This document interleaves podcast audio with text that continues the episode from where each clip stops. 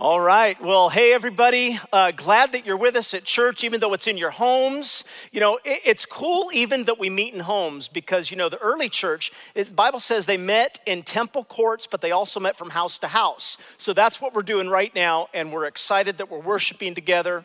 Of course, uh, I want to remind you uh, a little bit later today, uh, we are having a picnic there off of our patio on the grass. We're hanging out. We're celebrating Pastor Steve and Jean. So make sure that you come out because they're two incredible people. Now, Pastor Steve already mentioned we have been in this series called Transition. We've really been talking about how do you relay leadership well. And if you remember, just over the last few weeks, we've talked about several different things.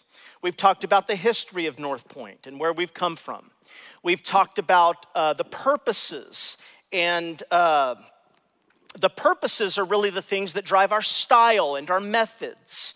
Uh, we've paid tribute, as you know, to our leaders that have been our leaders. Pastor Steve just mentioned for 30 some years and how they've led us with such integrity and humility and uh, tremendous wisdom, my goodness, and a whole lot of love.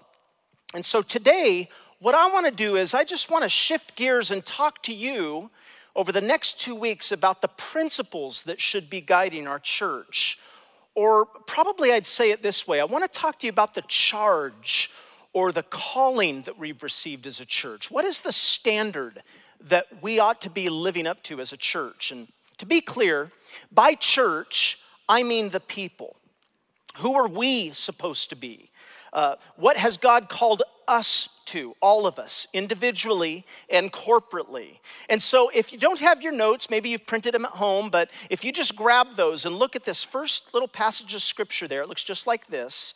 If you just take a look at those, because Paul, as he nears the end of his ministry, he gives a charge to Timothy. And I want for you to see what he says. He says, But you, Timothy, you certainly know what I teach and how I live and what my purpose in life is. You know my faith and my patience, my love and my endurance. You know how much persecution and suffering I have endured. He's saying, Timothy, you've observed me. And then he says, and yes, everyone who wants to live a godly life in Christ Jesus will suffer persecution. But look around you, he says, because there are evil people and impostors and they're going to flourish. They will deceive others and will themselves be deceived. But you must remain faithful to the things you have been taught. You know they are true, for you can trust the one who taught you. You have been taught the Holy Scriptures, and they have given you the wisdom to receive the salvation that comes by trusting in the Christ Jesus. And then Paul goes on to say this about the scripture, and it's a great word for all of us. Notice he says, All scripture is inspired by God, and all scripture is useful to teach us what is true and to make us realize what is wrong in our lives. It corrects us when we're doing wrong and teaches us to do what is right. God uses the scripture to prepare and equip his people. Now, friends, that's you and me, the church. God uses this. And he, he trains us to do every good work, he says. And then he moves into chapter four here, and look what he says. He says, I solemnly urge you in the presence of God and Christ Jesus, who will someday judge the living and the dead when he appears to set up his kingdom. Watch this. Here's what you're to do. Here's what I'm to do. He says, Preach the word of God. Be prepared, he says whether the time is favorable or not, patiently correct and rebuke and encourage your people with good teaching, which is what I hope to do. He says, You see, a time is coming when people will no longer listen to sound and wholesome teaching. Listen to this. They will follow their own desires and they will look for teachers who will tell them whatever their itching ears want to hear. They will reject the truth and chase after myths. But you should keep a clear mind in every situation. Don't be afraid of suffering for the Lord. Work at telling others the good news. And he says to the church, he says to Timothy, and fully carry out the ministry that God has given you. Now, There are observations that I want to make over the next two weeks, and I'm really going to be doing a two part message out of what Paul is saying here.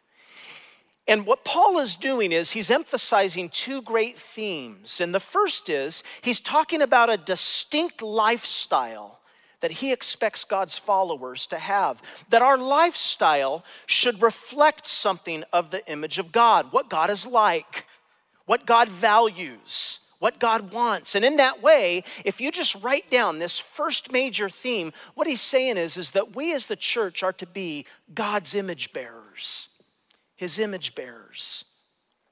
In fact, uh, you, you just know, Paul says to Timothy, but you, Timothy, you know what I teach and you know how I live. You know what purpose my life has had.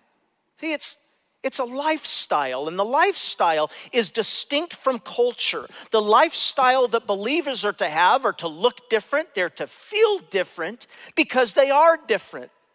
Paul looks at Timothy and he says, You have been taught the Holy Scriptures, and they have given you the wisdom to receive Christ Jesus. And when you receive Christ Jesus, your life looks different because it is different. Paul is saying it's a lifestyle. And it's a lifestyle, by the way, you just remember, he says, that might provoke you to get persecuted.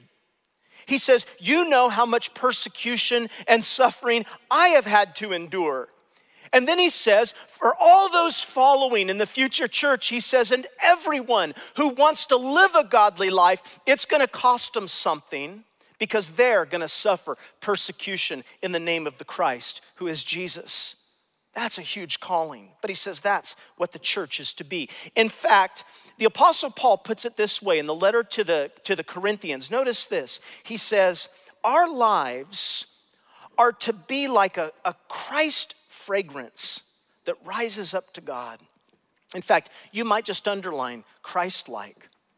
Because what it's saying is, is, is that we're to remind people of who he is.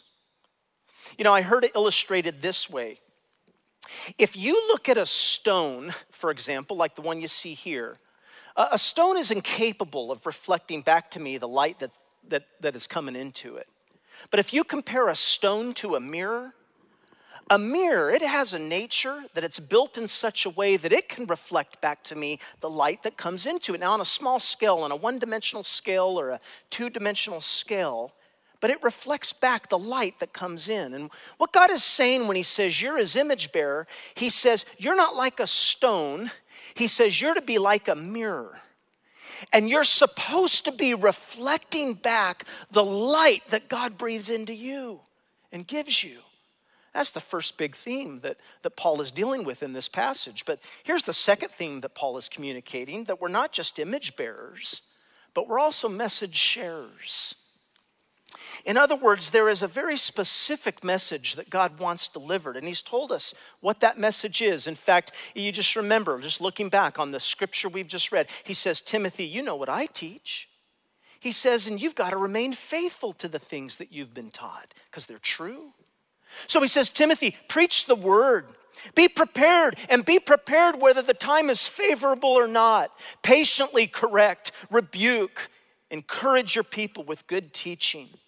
He says the time is coming when they're no longer going to want to listen to wholesome and sound teaching. They're going to follow their own desires and they're going to actually look for teachers that tell them what they want to hear. Now, friends, we're living in that day to day. You know that's true.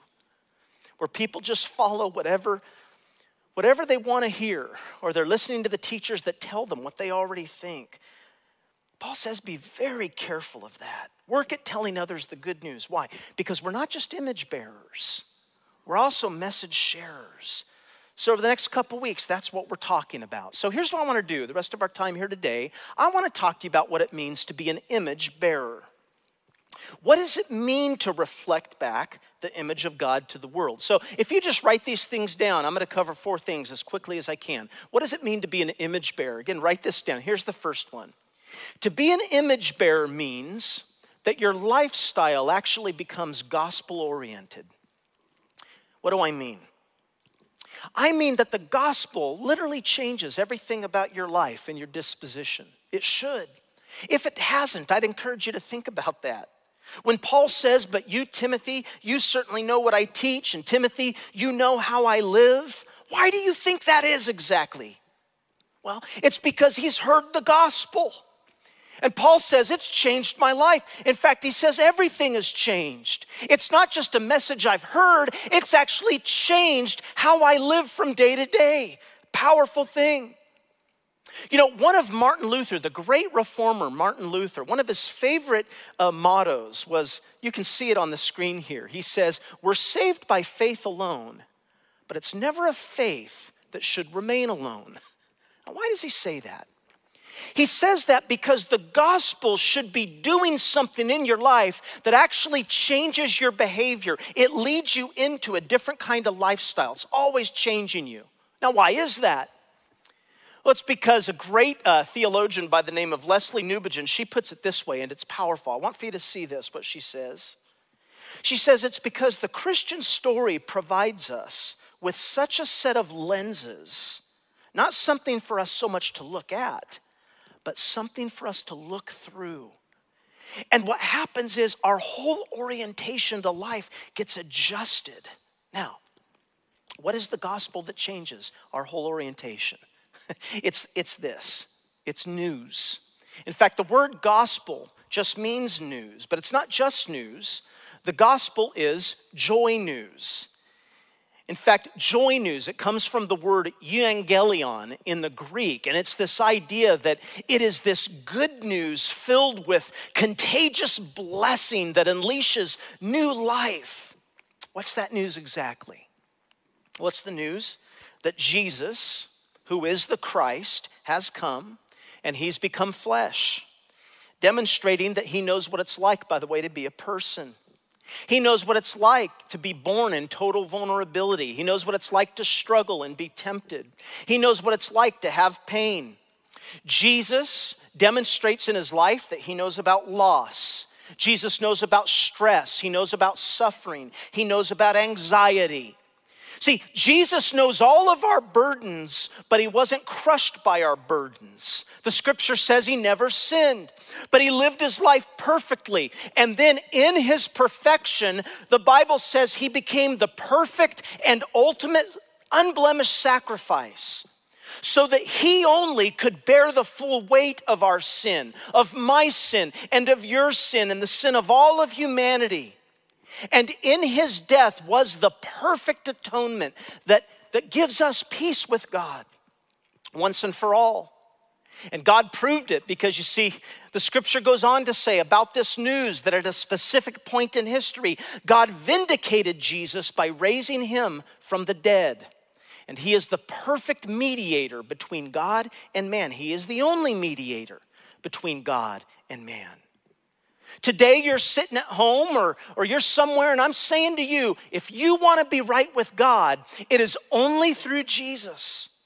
The scripture says, and friends, I'm just going to say to you, I don't know how this completely works because it's supernatural in nature. Because, see, when you trust in this event, when you trust in this news and you believe it to be the thing that saves you, well, Paul talks about it like this he says, I'm not ashamed of this gospel because it's actually power of God. And it's the power of God that works for a salvation and it works inside every person who believes. In other words, Paul's describing it like this, like this power that is working within you. And so he says in another letter to the Colossians, watch this. He says, the preaching of this truth, this gospel, it produces, notice, effects and it produces increases within you. That that again, it's kind of mystery, but there is something literally about the news of the gospel working into somebody's life, this grace of God that produces something. In fact, in the book of Titus, which comes after Timothy, Paul again says, it teaches us not to live against God, nor to do evil things that the world wants us to do. Instead, this gospel, this grace, it teaches us how to live now in a wise and right way that shows us how we can serve God. Image bearers. It's the gospel that teaches you how to be that. Now, I just want to take a minute And, and I kind of want to do a mini sermon within a sermon. I know, big surprise. I just want to take a minute here and talk to you about exactly how the gospel does that. What is it about the gospel that has such an effect on the life of a person? And as I go through these things, here's what I want to say. If you're watching this, and as I say these things, you notice that they are changes that God has made in your life, I want to hear about it. I'd love for you to write me just a brief testimony and say, I've, I've changed that way. And I want you to email me at pastorshane at northpoint.org because I just want to start collecting your stories and hearing how, what God's done in your life. And I'm going to name some specific things. And if you say, now I relate to that one, you just send me a little note and you just tell me how it's happened. I'd love to hear that. I'd love to share your stories in writing or in some way with other people. But how does the gospel change your life? Here's the first thing I'd say if you just write this down again in your notes. The gospel changes your life because the first thing it does is it changes the way you see yourself. Why? Because, see, the gospel says, if I could just put it this way, the gospel says, in a nutshell, that you and I are more wrecked than we realized, but we're also more loved than we ever dared believe. That's really what it teaches you. That's the gospel in a nutshell. The gospel is you are actually more wicked than you thought you were but you're more loved than you ever dared hope. That's what God says. The prophet Isaiah, when he encounters God, what is the first thing that he says about himself? He says, Woe is me. I am a man of unclean lips, and I come from a people who are unclean. By the way, the prophet Isaiah, he was a prophet, he was a spokesperson for God his lips were the best thing about him because they were how he earned his vocation. And yet he says, even my best is gross before God. But he realizes at the same time, God loves me anyway. And all of a sudden, you see that it's not that I'm all that or that I've got anything good, but it's that God's love is so good and it begins to change you. Now, it doesn't just change the way you see yourself, but the gospel changes the way you begin to see others. Why? Because it's only in the gospel that suddenly you realize that all people are made in the image of God. All people of every ethnicity, of every background, every skin color, every one of them is made in the image of the Creator. And so you look at other people all over the world, all other nationalities, and you say that person has inestimable value because they are a figure of who God is. And so all people are to be loved and esteemed and cared for greatly. It does other things. The gospel changes your view of religion. If you just write that down, you say, well, what do you mean? Well, I mean, because every other religion in the world teaches you to believe that you have to earn God's blessing by doing good works on the outside that if you live your life a particular way, that God's going to grant you access into heaven or nirvana or some place of great beauty and blessing. As long as you live well here, you can expect God to bless you. But the gospel completely reverses it because the gospel says, no, there's no good thing you could do. You are utterly wicked. But because God loves you so much, if you would trust in what He did, he will come and make his home within you, and then he will begin to change you from the inside out.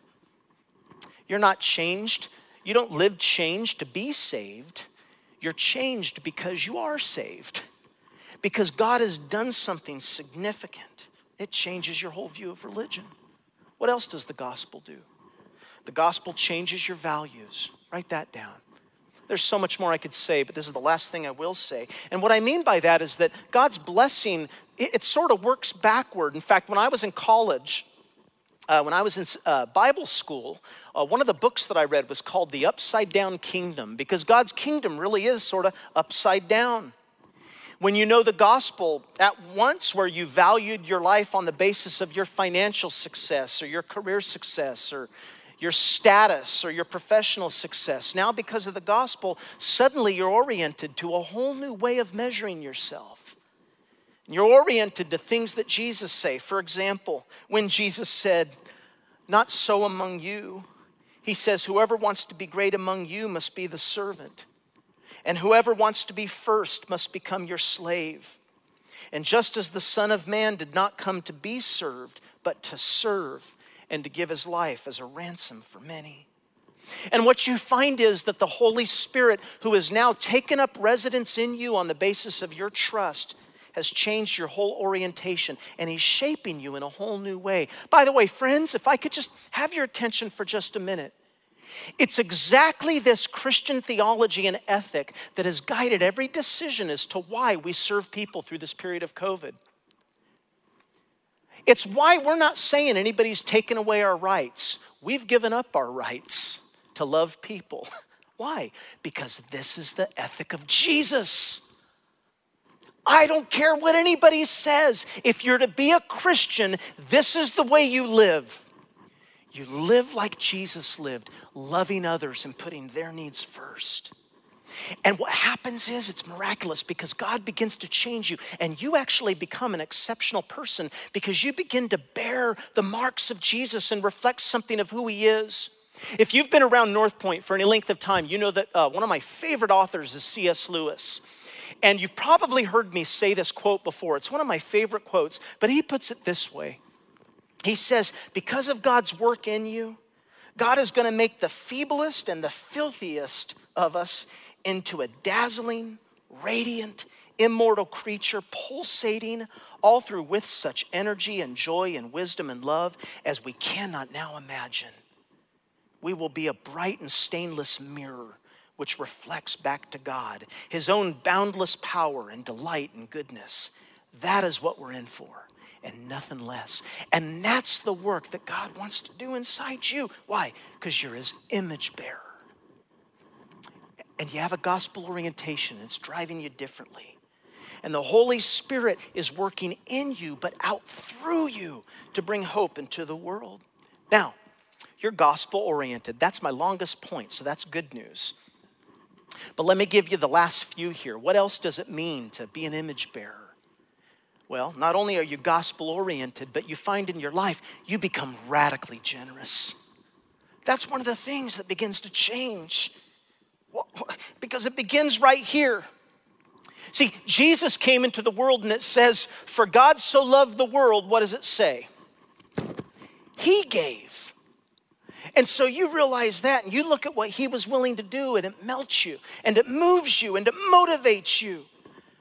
Because you come to know the love of God and of course we all know John 3:16 but John writes a letter in his epistle and so have you heard 1 John 3:16 where he describes what happens as a result. Look at what he says.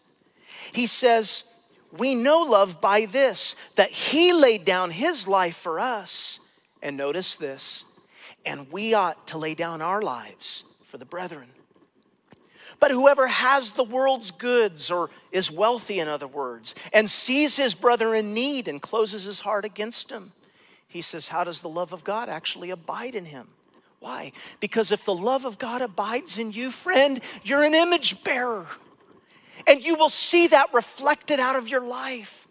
If you're not seeing it reflected out of your life, I'd urge you to ask the question why? What is stopped up in my heart that is preventing God from doing an authentic gospel work that He wants to do? You've got to ask yourself that question as a follower of Jesus. If you're not a follower of Jesus, you should be saying, Boy, I want that ethic because it's attractive to live for others and not for myself. You know, the other day, I was talking to my friend Garrett, Garrett Watkins, about this, and this is a picture of his family that I, I asked his permission to just uh, show them because we talk a lot. By the way, if you don't know me very well, I am a big nerd.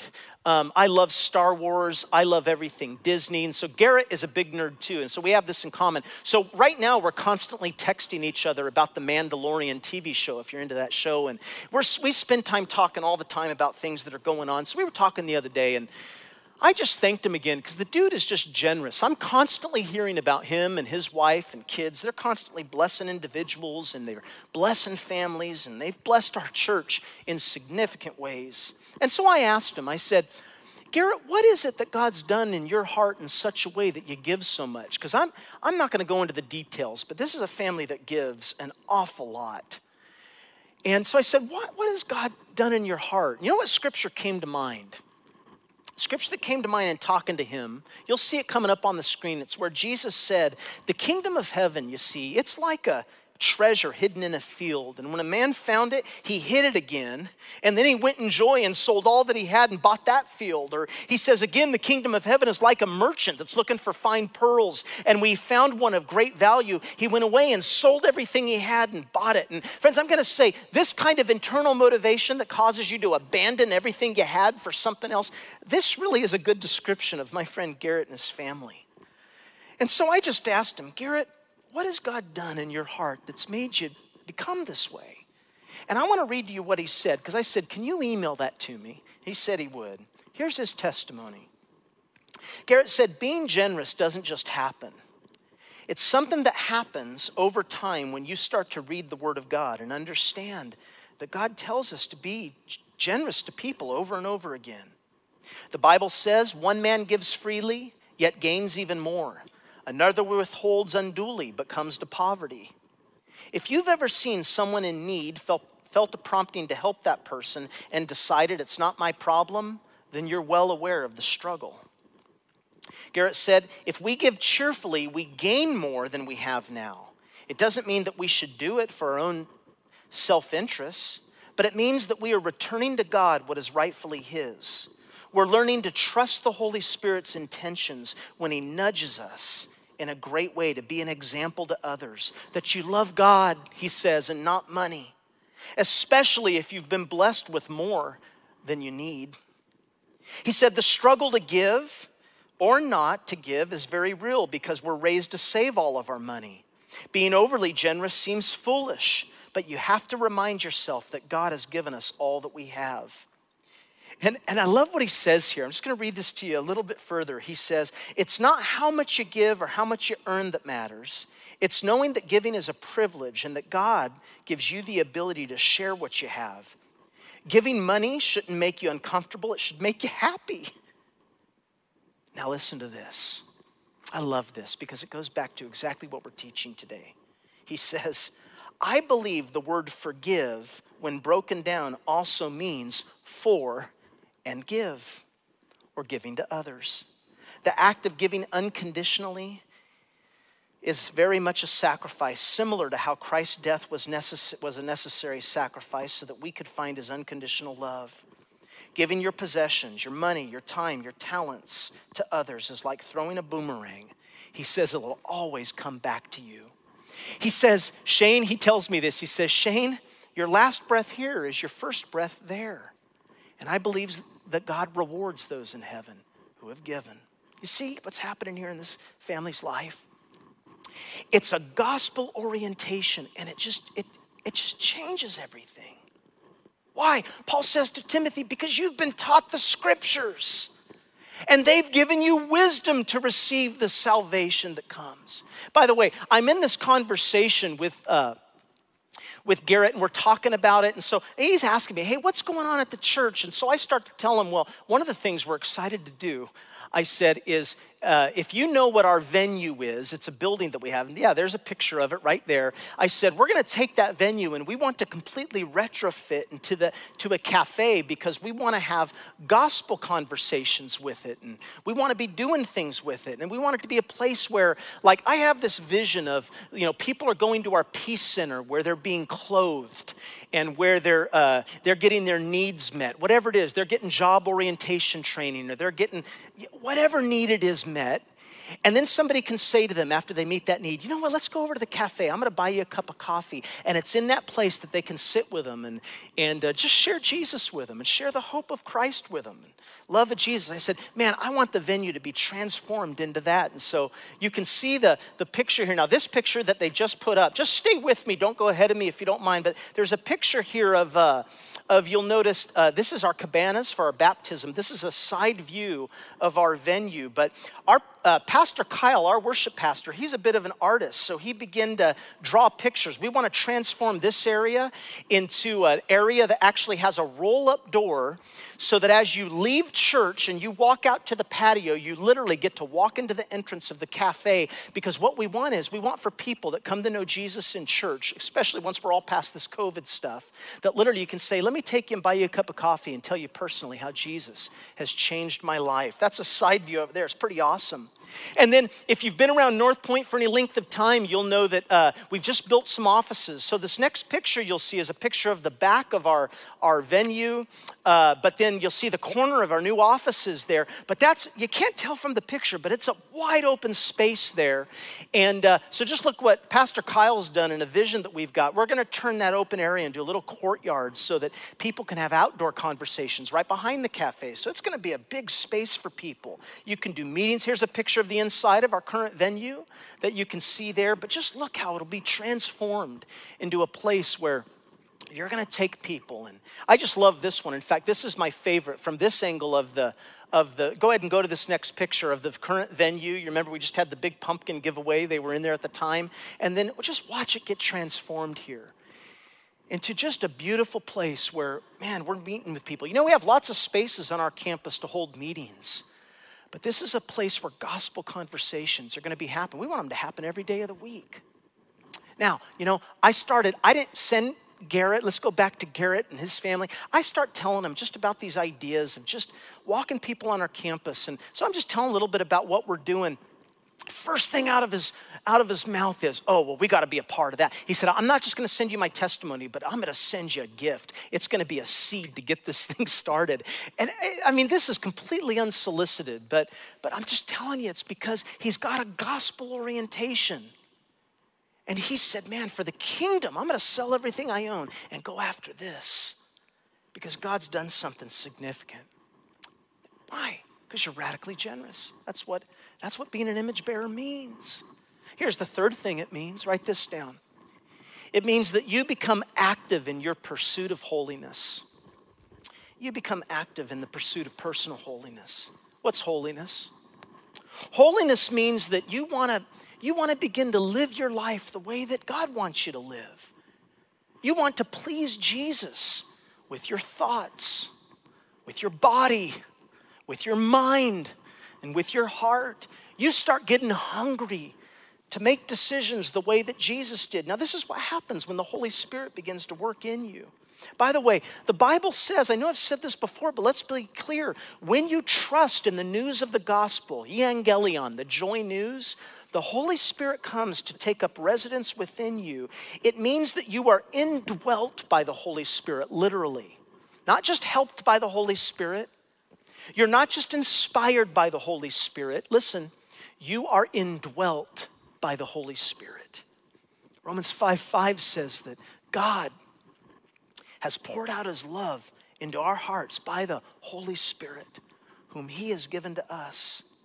And later in this same letter, he says, You know, God did this so that we could be the kind of people that the law correctly, correctly wants us to be.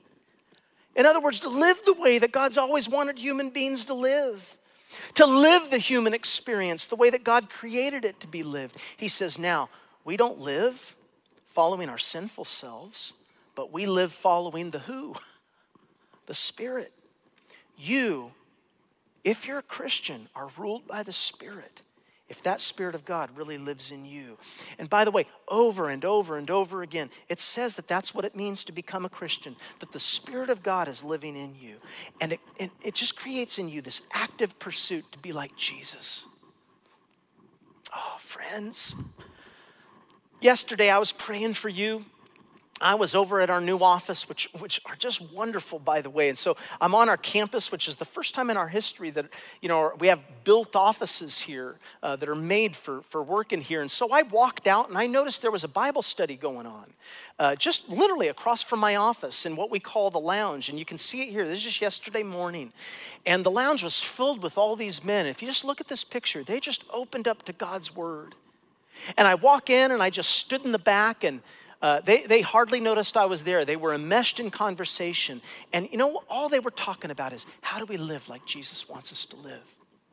How do we be the men that God has called us to be? Why? Because that's what the Holy Spirit begins to do in your life. And all of a sudden, you notice you start to develop different appetites and different hungers for the things that God wants you to, to live for because you're an image bearer. That's holiness. And then write down this fourth thing, this last thing, and then we'll be done. What does it mean to be an image bearer? What are we aiming for as a church, North Point? Well, you become enthusiastic to communicate hope, to people. You're hungry to do it. See, look, let's go back to the letter. This is why Paul says, preach the word of God. Be prepared, whether the time is favorable or whether it's not favorable, because an image bearer wants to communicate hope. In fact, in chapter four, he says a little bit later, he says, It's for this we labor and strive because we fixed our what? Our hope on the living God who is the Savior of all men. Now, you know this word hope, you might just underline it, or this word hope, you might just circle it. Because you know what hope means in the Greek? It's really interesting. Hope in the Greek actually means certainty. Now, that sounds strange because in the English, it doesn't mean certainty at all. In English, hope actually means uncertainty. For example, if you were to ask me, Pastor Shane, do you think we're going to get all the money to renovate that cafe? I would say to you, I hope so. And what by hope so that means is, I don't have a clue. I don't know. We're gonna, we're gonna hope, we're gonna believe, but I'm not sure. But whenever you read this in the Greek, by the way, this is one of the problems with English translations of the New Testament. It's one of the worst things.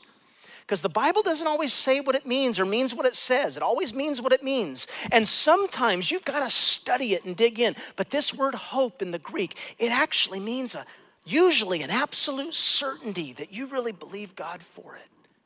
And that's what he's saying. We've placed certainty on the living God. Now, people that are image bearers, they take that certainty, that belief that they have, and they want to spread it to others. They want to tell people about it. You know, guys, I'm almost done, but I got to tell you this story. a few months ago, uh, Pastor Steve were on stage because we announced this transition. And, and one of the things he asked me right at the conclusion of the messages, he says, So, what do you see in the future in North Point? Of course, at that time, we talked about the venue and its transformation into a cafe for gospel conversations and, and that kind of vision. We talked about other things. But one of the things that's been deep on our heart here as a pastoral staff at North Point. As I said, I want to see us go multi-site. In other words, I want to see us plant churches and just and just video the messages into other locations all over the valley so that we can reach more people because it's statistically proven. If you you will reach more people if you plant more things. That's why starbucks has a starbucks on every corner because they know that's how they'll make more money. Well the same is true of evangelism. If you plant more things you will reach more people. And so i shared that. I didn't know at the time that there were a couple of people watching in their home because of covid listening to this and when they heard me say we're going to do a we're going to do a multi-site and we want to plant venues they literally took me at my word and so literally since then in the last three months they have retrofitted their barn because they're viewing our services anyway because of covid and they retrofitted their barn and put up a TV, and you can just see a picture of it here. And here, what they've done is they've decided to start inviting friends. And by the way, don't, don't go on in the pictures anymore till I tell you, but there are three families that are spearheading this. And I asked him, I said, why do you want to do a multi site in Kerman? Why, why, is it that you want to do that? And how did God lead you in that decision? And I want to read to you what one of the, one of the people said. Her name is Kara. She said, God has put it in our heart to invest where we live. The longer we are here and involved, the greater our love for the people in the town. She said, Three years ago, Olivia and I, and Olivia is one of the other women who's, who she, she and her husband are involved in this. She said, Olivia and I took a coaching do- job at Kerman High School, and we could see such a need for Jesus in our youth. With the help and support of our husbands, we started a Bible study out of our home. And I can feel God to start to plant seeds and the desire to invest in a ministry in a church in Kerman. So our families decided we'd start praying fervently. Paul describes in the scripture in Romans 5 5 again, he says, You remember? He says, God has poured out his love in our hearts. He gave us his love through his Holy Spirit. Well, that's what you see happening in this story here in their life. And what happens is that love begins to get directed at other people. And look what she recalls. She says in 2013, now going way back, she says, We moved to Kerman. She says, I remember parking on the corner of a country road, peering across to the home, and I saw our shop and our dairy. I sat there a long time and I prayed that if God would call us here, that there would be a revival in Kerman. Confirmation through circumstances and prayer, we moved back and we've continued to be praying since 2013 for our city. Now, where'd that, where'd that prayer, where'd that desire come from? Romans 5 5. God has poured out his love into our hearts. He gave us his love through the Holy Spirit. See, that's how it works. Now, let's fast forward again from 2013 to that day. Pastor Steve and I were up here. It says the following day, we all tuned in separately to North Point service announcing that Shane would be the next head pastor. It was then that he announced that a vision for ministry would be to consider a multi site church campus. We were all instantly on the phone, excited and driven with the confirmation of our prayers as to how to move forward and with whom. And in fact, this picture that you see uh, up here on the screen are the families. In fact, we went out there to the barn and, and we all held our breath for a picture because we wanted you to see our smiles. Because, but you can see there. Uh, these are some of the families that are involved in this. And she says, Since we've pursued this road, the Lord has opened doors that could only be opened by Him. We're praying for a revival in Kerman and for the Holy Spirit to spread like wildfire, like He did in the early church of Acts. We're excited, we're nervous, but we're willing to see what the Lord has in store. Guys, look at some of these pictures again. Just take a look at these. Let's go to the next one. Just show, you can see they've started leading worship and they're inviting friends to come in. Go ahead and go to that next picture for me. I mean, God's just doing an awesome thing because these families that you see right here have said, we want God to make a difference. Kara says, when we were overwhelmed with the amount of time and effort the church would take on our dairy, because they do full time dairy, they're busy people. She said, Cody's teacher texted me this little note, and here's what their son Cody said. Think of the example they're setting for their kids. Cody said, he talks about the Bible and listening to the Lord, and he says, and pray for my mom because she invites people to learn about the Lord and trust that the Lord will open the church to teach about the Lord and remember it in your heart so that you will succeed. Out of the mouth of babes because that's what the Holy Spirit does when you're an image bearer. Guys, this is going to be an awesome thing. By the way, last weekend, by the way, I want to give a shout out to Kerman because they're watching right now. Hey, Kerman, we're excited about what God's doing in you. We're excited to be a part of it. But I'm going to tell you, this thing that God is doing over there, last weekend, they sent me a text. They said, Shane, we've had 50 people show up today. They've already got 50 people. Just inviting people into an old barn that they've retrofitted with a television set. And so we're going to come alongside them. And this will probably be our first multi site campus that we're going to do Kerman North Point. North Point Kerman, however you want to say it, but it's going to be a cool thing. That's what it means to be an image bearer. what is it that God wants to do? Let's close with this last verse and then I'm going to pray. The Bible says this, but now, he has reconciled you by Christ's physical body through death to present you, His church, holy in His sight, without blemish and free from accusation. Let me stop right there for just a minute. Friend, you may be watching this today and you're saying, I want to be free from accusation. I want to be holy in God's sight. You want that? God wants to give that to you. All you have to do is trust the news, the joy news that what Jesus did enough is for you. You invite the Holy Spirit to come and indwell you, and you'll begin to see Him change you because He wants you to be His image bearer. You might be watching this today and you'd say, You know, I've done that before, but I'm finding I'm not reflecting the image of God. I'm going to tell you why that is. If you're not reflecting the image of God in your Christian life, it's because somehow in your life you're no longer facing Him. You've turned and faced something else. See, a mirror can only reflect what it faces. You may be a mirror and you have all the qualities to reflect Jesus, but if you're not facing Jesus, you're not going to reflect His image. And a mirror in the dark is really no different than a stone. It might be a mirror, but if it's in the dark, there's no light to reflect off of it. So if you're watching this and you're a believer, I'm going to say to you, what you have to do is you've got to turn and face Jesus. And you've got to begin to say, Jesus, just let your light shine in me and through me because I'm meant to reflect something of who you are. It's time to turn back to God. And look at what the scripture says it says, if you continue in your faith, established and firm, not moved from the certainty or the hope held out in the gospel. This is a gospel that you heard, and it has been proclaimed to every creature under heaven, of which I, Paul, have become a servant. So have I, and hopefully so have you, because God wants to do a great thing in you. Let me lead us in prayer. Jesus, thank you so much for every individual that's watching here. Thank you for our church family, the thousands of people that tune into this and watch this. I pray, God, you would do something significant in their life. I pray, God, that you would powerfully move in their hearts like never before, that they would know you intimately and they would be fired up. I pray that you would stoke the flame in their heart and that you'd birth within us a hunger like never before for your word, for prayer, for walking with you. God, thank you for them. Bless them and be with them. We pray. We love you so much, Jesus, in your precious name. And everyone said, Amen.